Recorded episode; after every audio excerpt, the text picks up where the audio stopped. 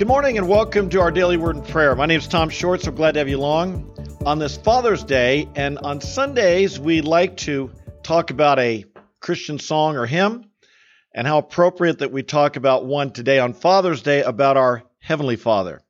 So our wishes of blessing to you dads. We love you. We need you. I hope you're encouraged. And as we look at some of what our Father did for us, I hope it will be an encouragement to all of us.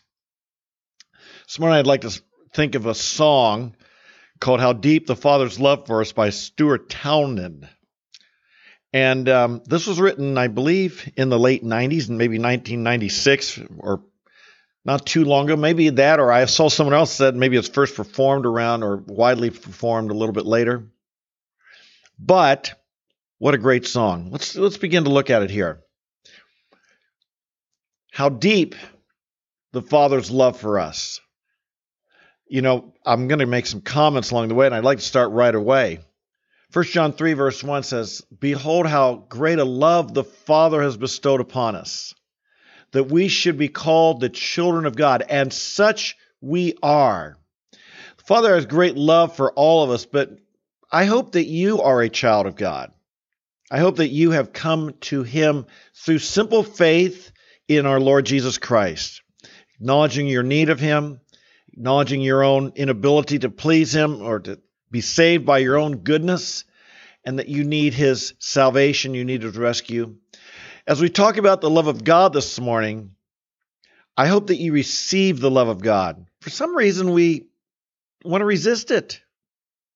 For some reason, so often we put their shield up to reject and not receive the love of God. I hope that you'll have an open heart and say, "God, I receive the love of God shown me and demonstrated through Jesus Christ."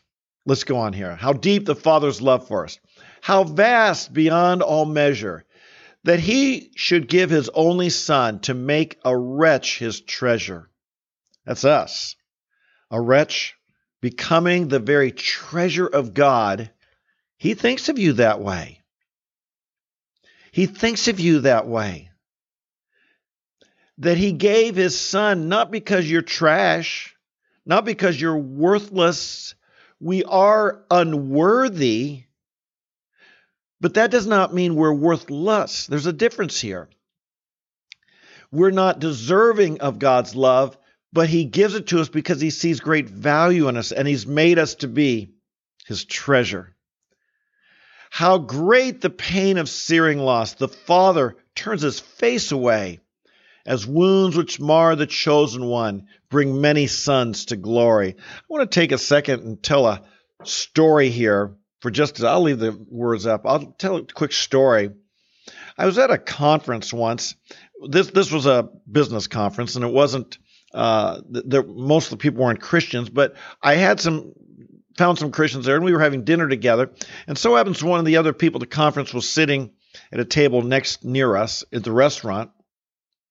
And as the couple I was having dinner with left, and I was left there by myself, the fellow over here said, "Can I join you?" And I said, "Sure." Turns out he claims to have formerly been a Christian, and now he didn't believe at all. And we got to talking about what the problem was, and he said, I could never worship a God who would treat His Son the way He did."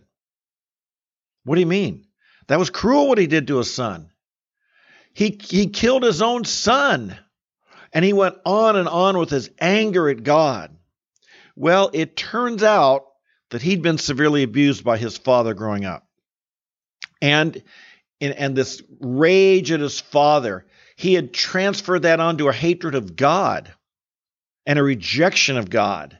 And he rejected Him. There was a deep, deep anger, not only towards his earthly father, but towards his heavenly Father. And he claimed that the reason was because not how he didn't see the connection between how his father treated him, but claiming that the Father had treated Jesus the same way. Folks, this is part of what this song is about. God was not abusive to His Son. And this is what I pointed out to this fellow. I said, "Wow, I've never heard anyone talk that way about God. Why is it? I said, this is how we came out about his father's abuse, his dad's earthly dad's abuse. I said, millions, hundreds of millions of people, when they see the cross, they see the love of God. And somehow you think that God is abusive and hateful? Folks, don't project onto God your own feelings. See there the love of God. That God would do this because he loved us as well. Many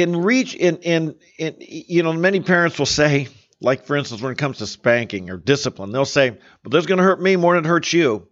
And if you've ever been a parent, whether it hurts them more or not, I don't know, but it does hurt, doesn't it? It hurts to discipline a child. It's difficult to discipline a child. It's painful to see your child suffer. And yet, you ought to be doing it out of love for them. And believe me, God took no joy and delight in the death of his son Jesus. He took no joy or delight in him being upon the cross. And yet it had to be done. It had to be done to make a wretch his treasure. God, part of what this song brings out, and as we sing it, part of what this song brings out is how the heart of God suffered. We know that Jesus suffered so that we might be saved. Do you realize how much God in his heart, the pain God felt to enable us, to make a way for us to be saved? How deep the Father's love, how vast beyond our measure, that he would give his only son. That hurt. That was not easy. That was not delightful. That was painful. He did that to make us his treasure. How great the pain of searing loss. Whose pain? The Father's pain. The Father turned his face away. That was not easy to do. That must have just torn at the heart of God. And we've got to see our Father. He has a heart. He's not a machine. He's not a computer. He's not some stoic being that has no emotion.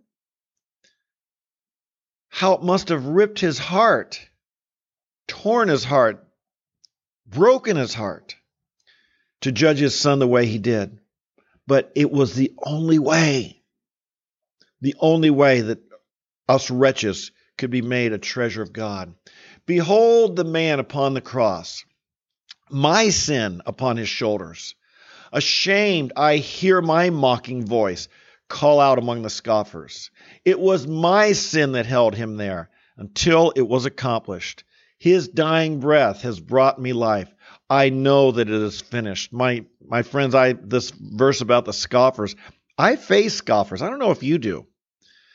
There's not a day on campus goes by I don't face scoffers, scoffing at Jesus, scoffing at God, scoffing at the Bible, scoffing at truth, scoffing at me. A lot of people despise them. God has given me grace to have mercy upon them, to have a heart for them, because I know if it was not for the grace of God, there go I. There go I. And yet Jesus died for those scoffers. What did he pray? Father, forgive them. They know not what they do. What love he has for them. Let's go to verse 3. I will not boast in anything. No gifts, no power, no wisdom. But I will boast in Jesus Christ, his death and resurrection. Reminds me of Galatians chapter 6 where he says, may it never be that I should boast in anything but the cross of Christ, through which the world has been crucified to me and I to the world. May it never be I should boast in anything.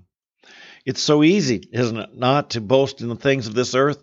But Paul had this attitude that he would boast in the cross, and we ought to as well. I won't boast in anything, but I will boast in Jesus Christ, his death and resurrection for me. Why should I gain from his reward? I cannot give an answer. But this I know with all my heart. His wounds have paid my ransom. Perhaps he got this. I don't know. The early Moravians were great missionaries. They were from Germany, and they were great missionaries. And the story is told of two Moravians who heard of an island in the Caribbean where everyone on the island was a slave. There was no way to get there and preach the gospel because their slave owner was a cruel, cruel, cruel man. And so the only way to get there, two Moravian missionaries sold themselves to be slaves to this man. It's the only way they could get on this island to witness to these lost people. And so when they were setting sail from Europe and heading here to be slaves, their family, their parents, everyone who loved them, their churchmen, they knew they were never coming back. This was not a 2-year missionary trip or a short-term missionary trip or even a lifelong where they would simply be missionaries. They were going to be slaves, and there was no way out. And you wonder, why would anyone take such a extreme, give themselves so extremely? And as their boat was leaving, they cried out to those who dissembled at the dock, "May the Lamb who was slain receive the reward of his suffering." And that became the cry for many Moravians. May the Lamb who was slain, Jesus, receive the reward of his suffering. Lost souls being saved, that's his reward. That's his reward. Your salvation is his reward. He suffered for you. He died for you. The salvation of anytime anyone's saved, that's giving Jesus the reward of what he suffered for. And in this song, why should I gain from that? Why should I gain from it? It's his reward. Salvation is for Jesus Christ. Why should I gain from it? And yet we gain so much. We gain salvation, forgiveness, eternal life. We're indeed crowned with the blessings of God. We're reconciled to God. God's goodness, what should have been just the reward of Jesus, we don't become his slaves. We become his brothers, his friend, his children. What an awesome God we serve. What a tremendous plan. What an awesome plan God has in store. What an awesome God we have. Who can know the wisdom and the mind of God? Who could have ever come up with such things? How awesome. How awesome a God we serve. Father in heaven, we bless you today with all of our heart. On this Father's Day, we thank you for your great love for us. How great the Father's love for us. How vast beyond all measure. Lord, we think of what you gave. Father, we think of what you gave to make us wretches your treasure. And we're grateful. We confess, Lord, we know so little about the greatness of your love, the height and depth and width and breadth of it. It's deeper than the sea, higher than the stars, higher than the... Lord, it's just unfathomable. What we can do is receive your love. And freshly today, we receive your love into our lives, around us, surrounding us, into our hearts. We just want to be recipients. We want to be filled up with all the fullness of you, of who you are. You are love. The one who does not love does not know God, for God is love. And we thank you for your great love. Thank you, Father, even the disciplines and trials and difficulties of life. They don't spring from a heart of vengeance, and you're not angry at us. They spring from a heart of love for us, and for this we're grateful.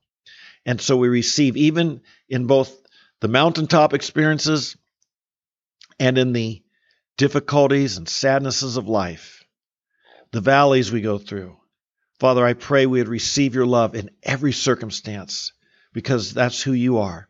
We do love you this day, and we bless you this day with all of our heart. We pray for our fathers, our earthly fathers. Lord, on this day, I pray they'd know they're needed and appreciated. And I pray that they would be, you'd give them courage and perseverance to be good fathers, courageous fathers, loving fathers, imitating our Heavenly Father every day of every year. We need them. Give them grace to be this, we ask. In Jesus' name, we bless you. Amen, amen, and amen. Hey, so glad to have you along with me today. We're here every day because we don't want to just be Christians when we feel like it. We want to make the commitment and the discipline to get in the Word of God and learn from God, God's Word, and allow Him to recalibrate us day by day. So I hope you do join me as we're here each morning live at 8:30 a.m. But if you can't catch it then, you can catch it later in the day. Or you can even just listen to the podcast on the Apple, Spotify, or Google platform. So until we meet tomorrow, might God bless you, strengthen you, encourage you, inspire you, fill you with His grace, Might you know the greatness of the love God has for you. Might you receive His love in all His fullness. We'll see you tomorrow. God bless you. Bye-bye.